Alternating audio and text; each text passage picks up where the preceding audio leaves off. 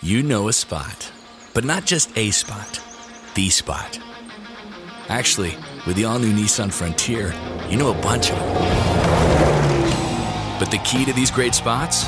Being able to reach them in the first place. Your spot is out there. Find your frontier in the all new 2022 Nissan Frontier with standard 310 horsepower, advanced tech, and 281 pound foot of torque.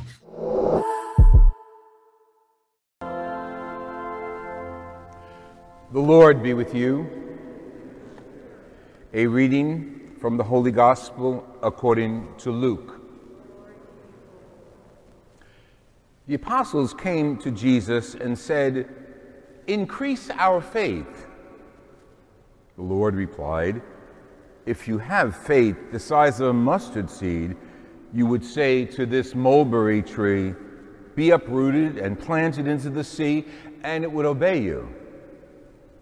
Who among you would say to your servant who has just come in from plowing or tending the sheep in the field, Come here immediately and take your place at the table? Would you rather say to him, Prepare something for me to eat, put on your apron, wait on me while I eat and drink? You may eat and drink when I am finished. Is he grateful to the servant because he did what we, he was commanded to do? So should it be with you. When you have done all you have been commanded to do, say, We are unprofitable servants. We have done what we were obliged to do. The Gospel of the Lord Jesus Christ.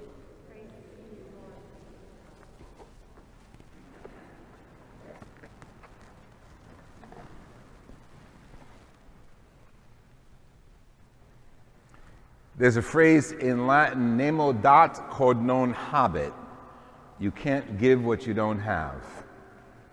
So the presumption here is that we and the apostles, as we heard in the scriptures tonight, have faith. What to do with it? Scriptures need to be put together a little tightly tonight because they might take us in different directions that we don't understand for some reason. Habakkuk, first reading. One of the shortest readings of the Old Testament prophets, only matter of lines. And he probably wrote before the Babylonian captivity and the Babylonians came down into what we call the Holy Land and sacked it and brought them, the Jews, up to Babylonia. So he's probably doing that. But as we hear that reading tonight, he's talking to God, and we'll explain that in a second. I, I think it's to our advantage sometimes to take the scriptures personally, like God talking to me. And this section of Habakkuk, he's crying out to God, How long? How long? You hear our prayers. How long are you going to go on with this destruction? So hold that for a second because he's talking to God about his impending invasion of the Babylonians. But take it from the perspective, I think it's so beautiful, take it from the perspective of our personal prayer. This is not the focus of our scriptures today, but I think to personalize it means something. This is the Word of God. So you, never make a mistake reading it and personalize it. Take it from the perspective of our prayers to God. He doesn't answer according to your schedule. He's got some nerve. How long, O oh Lord? I'm crying for help and you don't listen. You've said that, right? Maybe not in those words, but you've thought it. I'm praying, I'm praying, and what's happening? It's not according to my will.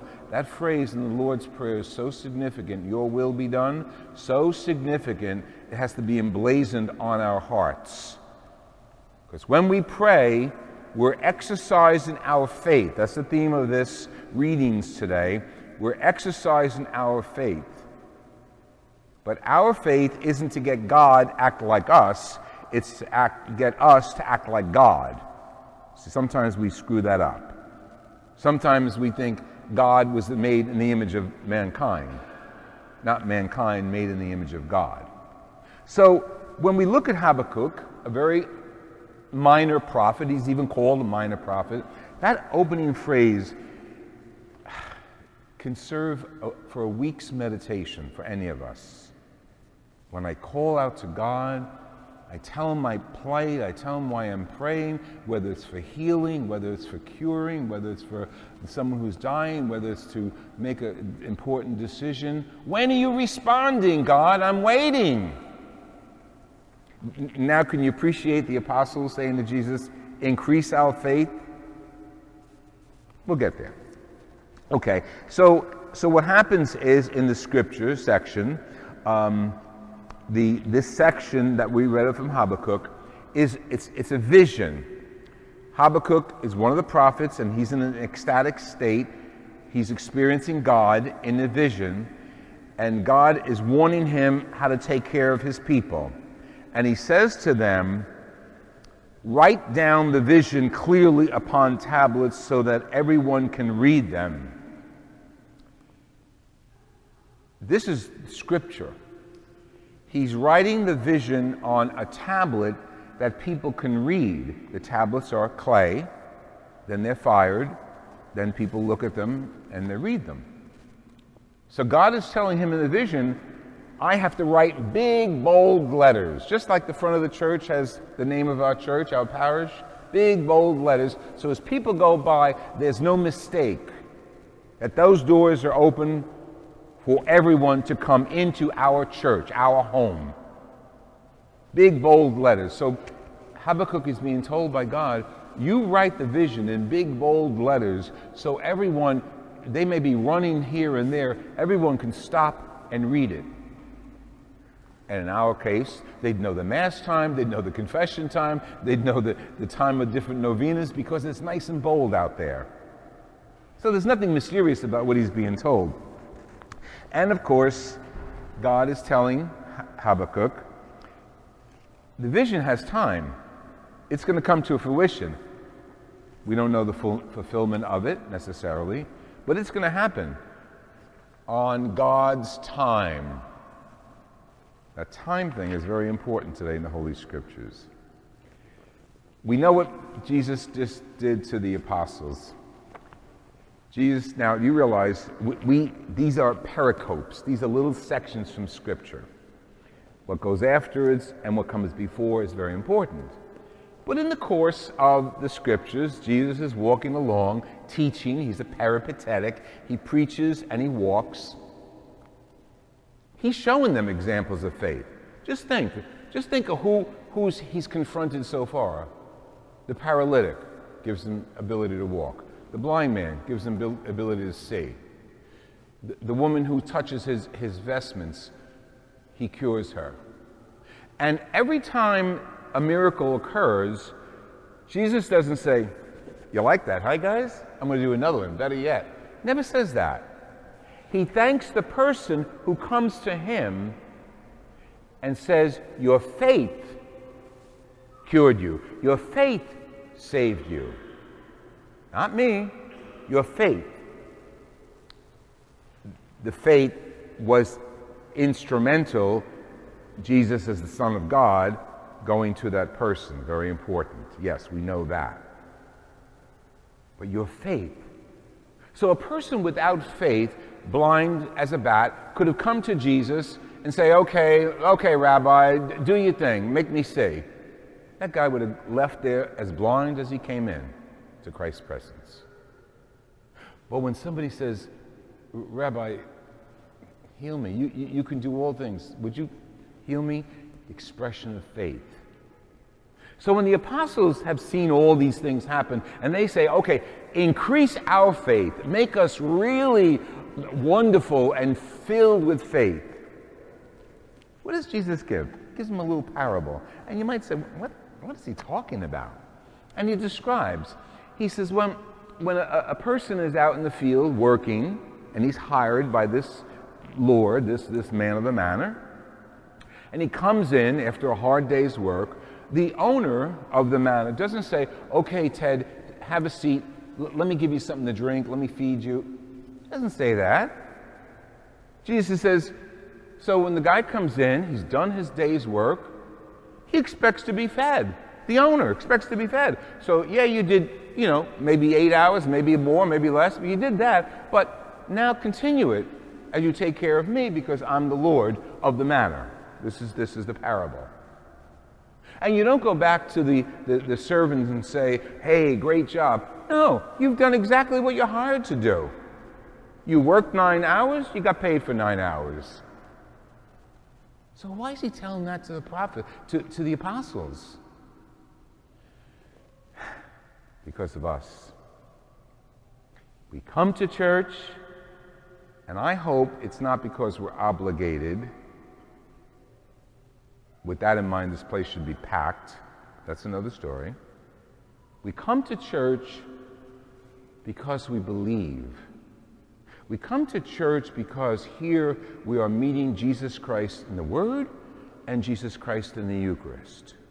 We come to church to look around and see our brothers and sisters whose names we know or don't know, but we're praying with and for each other. We come to church to exercise our faith, to do it. And, and don't, and just Jesus, not me, just, and, and don't give me, oh, I go to church, therefore my prayers should be answered. No, you should, you have to come to church. If you believe in Jesus Christ as our Lord and Savior, we, we should come to church on our knees. We should be dragging people left and right to come here. We're going to meet Jesus Christ in the Eucharist. We're going to hear God speak to us.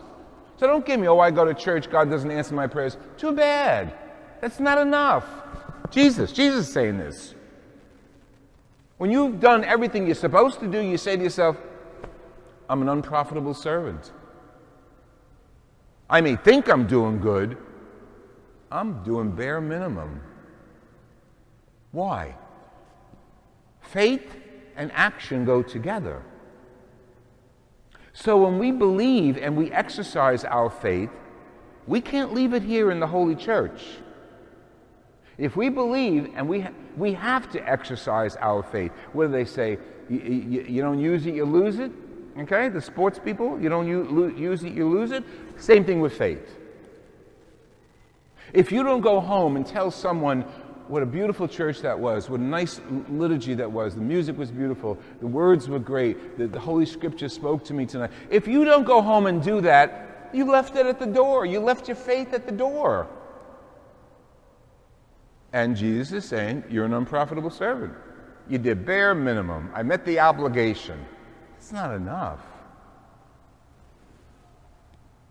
There's no coincidence that he's on the cross at every Mass to remind us how far he went to show how he was going to put his faith into action.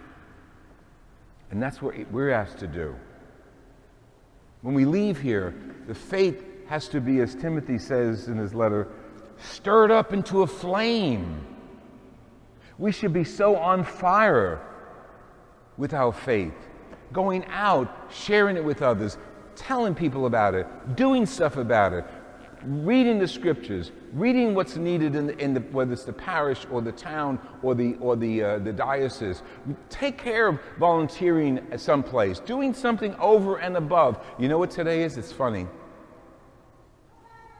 I heard it on the radio this morning. Today is do someone something or someone good today. A favor. Do you hear that? Today. You need the newspaper to tell you to do something good. We've been told since the moment of our baptisms do something good each day. Okay, so the secular press makes a handle on that and they say, today is do, do something nice for somebody today. Well, guess what? We are Christians. We are obligated to do something nice for someone. If not, we're unprofitable servants. Jesus is funny. And what does he give us? And I got to tell you this. You notice I'm wearing a different vestment tonight. This vestment was a gift to me uh, recently. I came back from the Holy Land pilgrimage with a group of friends, a group of people. And the church that we went to was beautiful. All the churches were beautiful. And, I, and through, the, through my homilies in the next few months, you'll hear a lot about that. But the, the one story we went into, the group got together and they said, let's give Father a gift. And this is the Jerusalem cross, the symbol of the, the Crusades going to Jerusalem and, and the, one of the main um, focuses of saving the Holy Land. Every year we, as a church throughout the world, we collect on Good Friday. You, you hear that. It's a Holy Land collection because the shrines of the Holy Land, in which Jesus is significantly marked, are very important, but they need you, your help and my help. But that's why I'm wearing this. But while I was there, I'm a shopper. I go on a shelf, and there was a little jar, this big, filled with little things, seeds of some sort. Guess what they were? Can you guess? You heard it. The hint was here. Little louder. Mustard seeds. Tiny, tiny jar with tiny, tiny seeds. Then we got on the bus. We talked to the, the, the, uh, the guide, got on the bus, and he says, Father, he says, you, You're impressed with that? Wait. We drove a bit, and we came to what, and you know this story, we came to the tree of Zacchaeus. Remember Zacchaeus? He was a short guy, and he climbed up this tree uh, to see Jesus, and then Jesus called him down. They had that dialogue. Okay.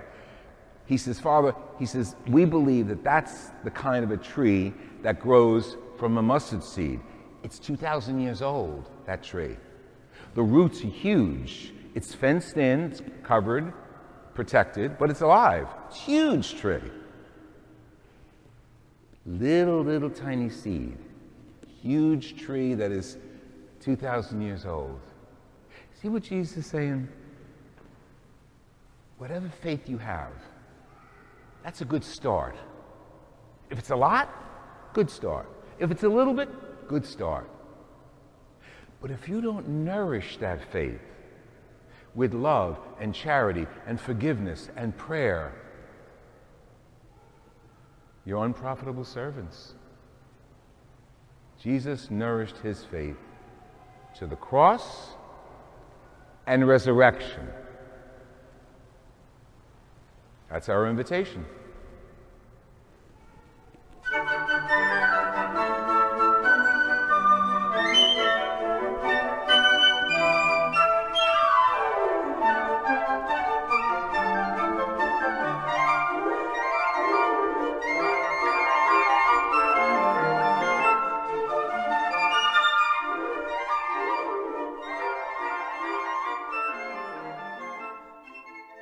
15 minutes could save you 15% or more. Wait a minute. I've heard that before.